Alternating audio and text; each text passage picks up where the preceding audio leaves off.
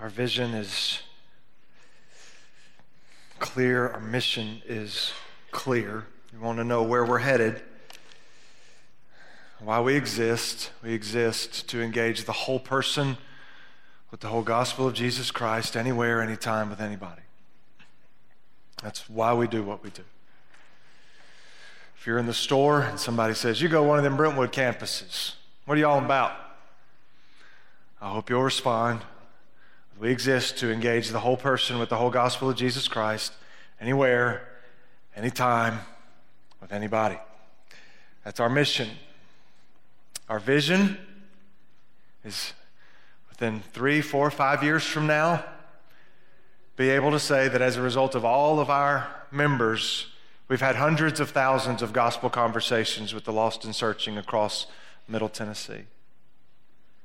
I want to equip you to have gospel conversations with the lost and searching that He's put in your life. We want to be able to say that we've been a part of helping, starting, merging with, planting a hundred healthy congregations throughout Middle Tennessee. And if you're a member of any one of our campuses, you will no longer be a pew sitter. It's not going to cut it anymore. We're going to ask you to be a disciple of Jesus who makes more disciples of Jesus. We want every member to be a disciple of Jesus who makes another disciple of Jesus, who makes another disciple of Jesus. What does a disciple who makes a disciple look like? Very simple. You're having gospel conversations you're involved in a life giving biblical community called a group, and you're involved on mission, whether locally or internationally or both, or in the local church.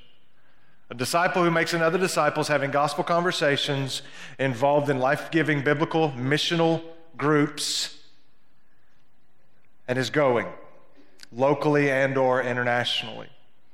So where are we headed, Pastor? That's it.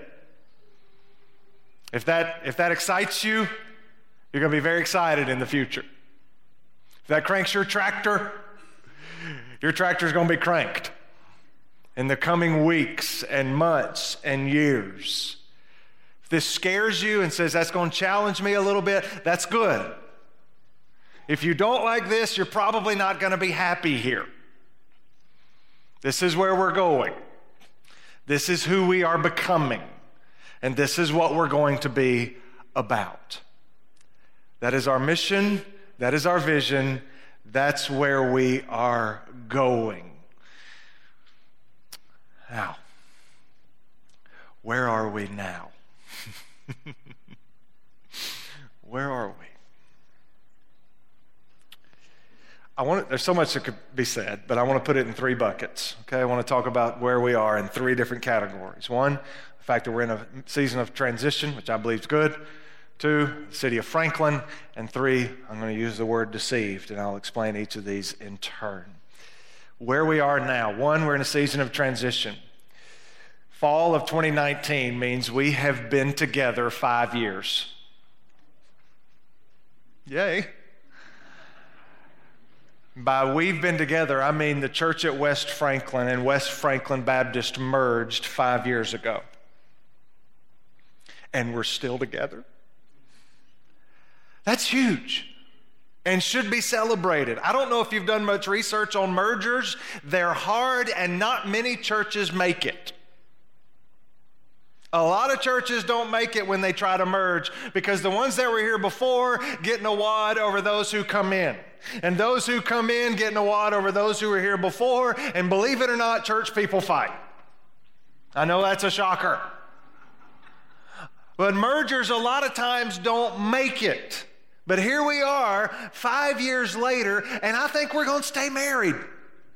We're going to get along with each other. Yeah, I think we're. I think we're going to be careful when you clap because I'm about to do some preaching. but that's a good thing. When Katie and I had been married five years, we thought, you know what? We need to have kids. That'll help. that was nuts. My point is, though, when we were when we'd been married five years, we thought, you know what, we needed to kick it up a notch. And I'm I am more excited about being pastor of the Church of West Franklin today than I've ever been. Because I believe these first five years of us getting to know each other has put us in a perfect spot to see incredible gospel growth in the next five to 10 years. Not church people growth. We're just swapping sheep a lot of times. Gospel growth. Did you know that God has sent us over the last several years leaders, lay leaders who have been leaders in other churches and they've moved to Franklin and God has moved them here with a vision to want to think outside the box to reach our city? There are three groups right now, not meeting on this campus, that are led by people over 50 that are intentionally ministering to the lost and searching in their neighborhoods. God is sending them here. We're on an we're in an incredible time of transition. Year five, we're freaking each other out. It's time to move and kick it up a notch. I believe we're serve. I, I get to serve with what I believe the most robust staff I've ever served with in my life. Our staff that God has sent us is ready to equip you to go to the next level. And I'm thrilled. And I believe it's time. We've learned each other. We've figured each other out. We still have some figuring to do, but it's time to say, you know what? Let's be the church. Let's be the church. Transition. Franklin. Oh, how I love Franklin. Love this town. I don't want to even call it a city. I just want to call it awesome. I love the city of Franklin, but it's not what we thought it would be. You say, What do you mean? It's awesome. Here's what I mean. When I announced to First Baptist Church, El Dorado, Arkansas, over five years ago that I was leaving there to come here, I'll never forget someone, one of the leaders in the church, came up to me tongue in cheek and said, Going to where all the lost people are, are you? He said it as a joke because this is known, Nashville is known as the buckle of the Bible Belt. And Nashville, in particular, is known as the Southern Baptist buckle of the Bible Belt. This has been known as the Mecca for Southern Baptist. And so he said it kind of joking. And I thought, you know, he's probably right. But I've come here now, and you know what I'm learning? It's not that way anymore. Oh, people are moving here. People are coming here. But guess what they're not looking for? A church. Word has gotten out of how awesome Franklin is. And I'm glad. I like it and I agree. Well, I'm not glad. It takes so long to get through Chick fil A. Pray for me about that. I am glad, but they're not looking for a church. Last month we had you fill out a survey, a church wide survey.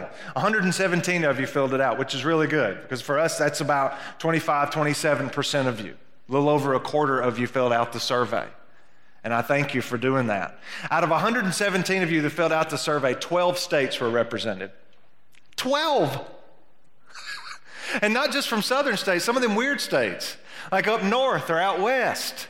That's just weird. And they're moving here. And I believe that's a small picture of people that are moving to Franklin. Have you ever driven down Columbia on Saturday morning? Have you ever noticed the stickers for the college teams that people are pulling for? One, there's way too many Alabama fans, that's for sure. We can all agree on that. But two, they're from all over, like even those Big Ten teams and all that stuff like that. Even the Mountain West team, they're from everywhere. Why? Because they used to live there and now they're coming here. But they're not looking for a church. And get this, they're especially not looking for a Southern Baptist church. You know why? Because they've been watching the news, and the only perspective they have of Southern Baptist is what they see from Fox News or CNN or NBC, and it ain't pretty because they get the biggest idiot and put him in front of the TV and said, from the Southern Baptist Convention. And that's what they think of us. You say, well, what does this mean? That means we got to change our approach. Used to, if you build it, they will come. That ain't working anymore. I wished it worked that way. That's the way I was trained at seminary. That's the way I learned it. That's how you did church in the 80s and 90s and early 2000s. But that ain't working anymore. We've got to change our approach. They're coming. They just ain't coming here. Franklin is awesome, but it ain't what we thought it would be. And then there's a third bucket transition, Franklin, where we are. I'm using the word deceived. I don't like that word. but it's a little less crass than saying we're fooling ourselves. And I think I need to sit down for this one. As I just said, we took the survey. You took the survey, and I believe it was a great representation of our campus. There were some questions that were asked that got me really excited, had me beaming. For instance, one question was Do you know and understand how to have a gospel conversation? 99% of you said yes. Do you know and understand how to be a disciple who makes another disciple? 99% of you said yes. How often do you share your faith? 75% of you said either sometimes or regularly. Does your life group, is it involved in local missions? Most of you said yes. Does your life group encourage and equip you for gospel conversations? Most of you said yes. Does your life group encourage and equip you for disciples making disciples? Most of you said yes. And I'm reading this and I'm like, what a pastor I am. Just beaming. Lord, it's hard to be humble. And then I read this question What's your biggest obstacle to sharing your faith? And I thought, I know the answer. It's going to be fear time, don't know how. But you know what the overwhelming majority answer was? Don't know any non Christians.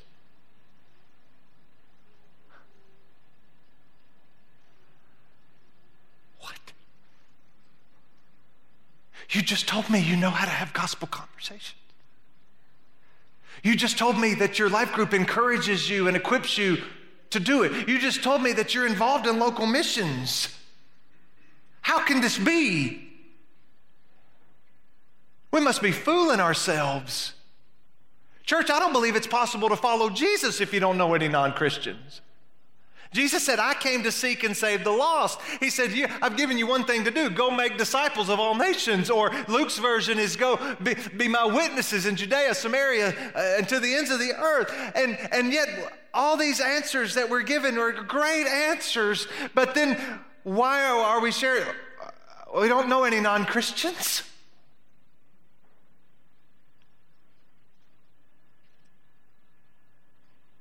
It bothers me.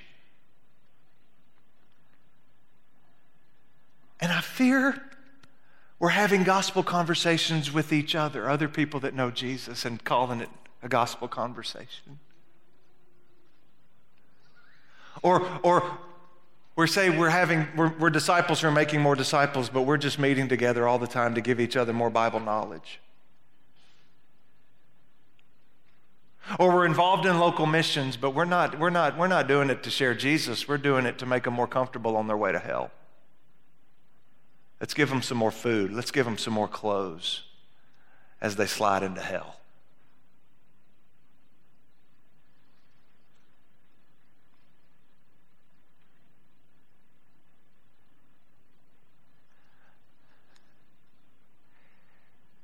What's the point of knowing how to have a gospel conversation if you don't have a lost friend? I wonder if so many of you are so involved in about 20 Bible studies during the week that you don't have time because you're around your Christian friends all the time. If you're not engaging the lost, I don't believe you're following Jesus.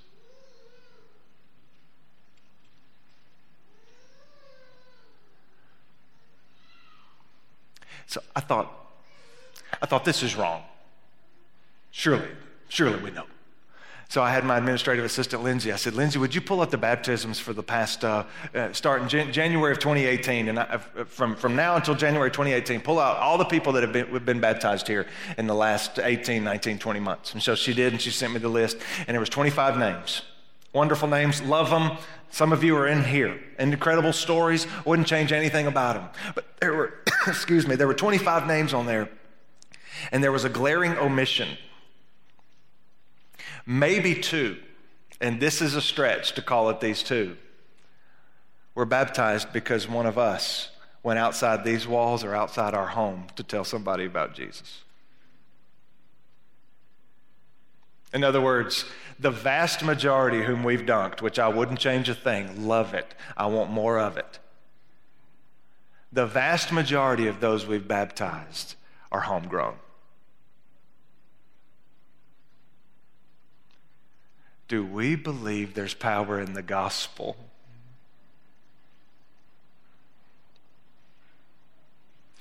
I feel like we're like the quarterback who prepares all week long, learns the plays, practices the throws, gets all ready for the game, but when the game's being played, he's just sitting up in the stands. There's something weird about that picture, isn't it? He ain't supposed to be up there. He's supposed to be on the field.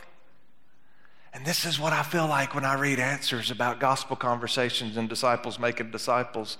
You've got the knowledge, but we're just sitting up in the stands while the game's being played. Not anymore. Not anymore, church. It can't be. So that's where we are. And I've told you where we're going. How do we get from where we are to where we're headed as a church? How do we get there? Well, there's a lot of there's a lot of ways, and we could talk about this for hours upon hours upon hours. I'm not going to do that. I'm going to give you one primary challenge as I close. How do we get from where we are to where we're going? I want every single person in this congregation, every single church member to ask this two word question, and I want you to wear it out. Here's the question What if? It is time for us to ask, What if? I'm tired of the what was question. Well, that ain't the way we used to do it. Don't work no more. Well, it used to be back when I started. No, okay, that's great. That's wonderful. It ain't working anymore. We're not living in 1986. We've got to start asking, what if? What if every one of you took ownership for having a gospel conversation with the lost and searching friend or neighbor or coworker? What if every one of you took ownership and said, Today I'm going to begin to pray and say, God, how can I be a disciple of Jesus who makes another disciple of Jesus? What if? What if you went to the church staff and you didn't expect the church staff to do it for you, but you came up to the church staff and said, "Would you help equip me in how to do this?" And they get you gave the church staff an idea and said, "What if we did this?" And the church staff said, "Why not?" What if before you talked yourself out of it, you said, "You know what? I'm going to do this. Why not? What if God is in it?" What if you looked across your neighborhood? What if you stayed home one Sunday at church? I give you permission to do it if you'll do this. What if you stay home one Sunday from church and ask yourself, what's everybody doing while I'm sitting in church? You know what they're doing? Their main concern is to have brunch and to get, get Lucy down the street so she can do her business before she does it in the house. They're walking their dog and they're enjoying brunch. And what if you had a burden for those people and said, they're not coming to church, but they'd come to my house for brunch? What if you became the pastor of your neighborhood? What if you came to me and said, Matt, they're not coming here, but they're coming to my house. I'm opening the door for them and they're coming. Will you teach me how to lead? And I say, God's put you there to be a pastor, pal. I'm going to teach you how to be a pastor. What if every neighborhood in, represented in this room had a group in his or her neighborhood? What if you opened the front door of your house and could walk to a group where you could do life giving, biblical, missional community? What if? What if we went to some of the local businesses and said, We have a prayer time every Sunday. We want to pray for you one Sunday. Can you and some of your people come and we're going to pray over you? And you can even tell us about what you do, but we want to pray over you because we love you. What if we got together and started to brainstorm? You know, there's festivals in Franklin, there's parades in Franklin, there's pilgrim festivals, festivals here in Franklin. I talk for a living. What do you do? What if we begin to brainstorm? How can we be a light in these areas? Have you ever been to the soccer fields on Downs on Saturday or Sunday? There's eight gazillion people there.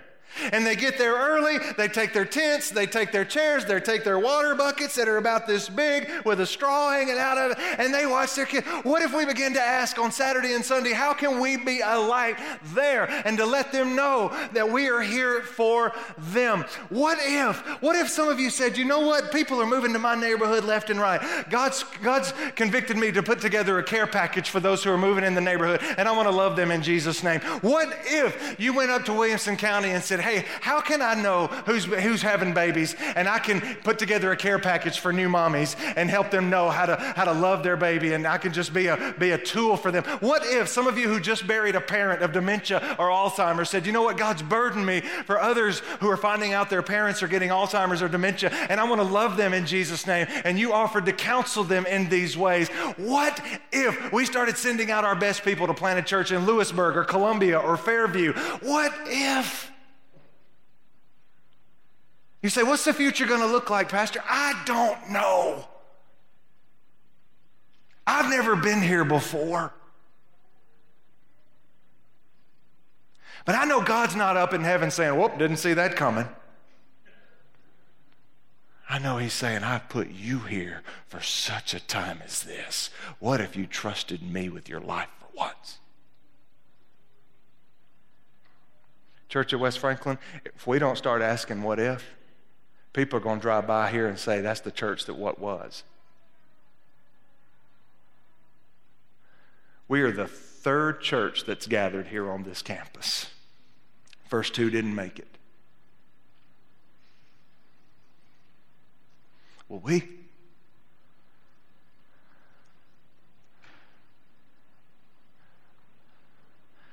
If we don't ask what, what if, I shudder to think.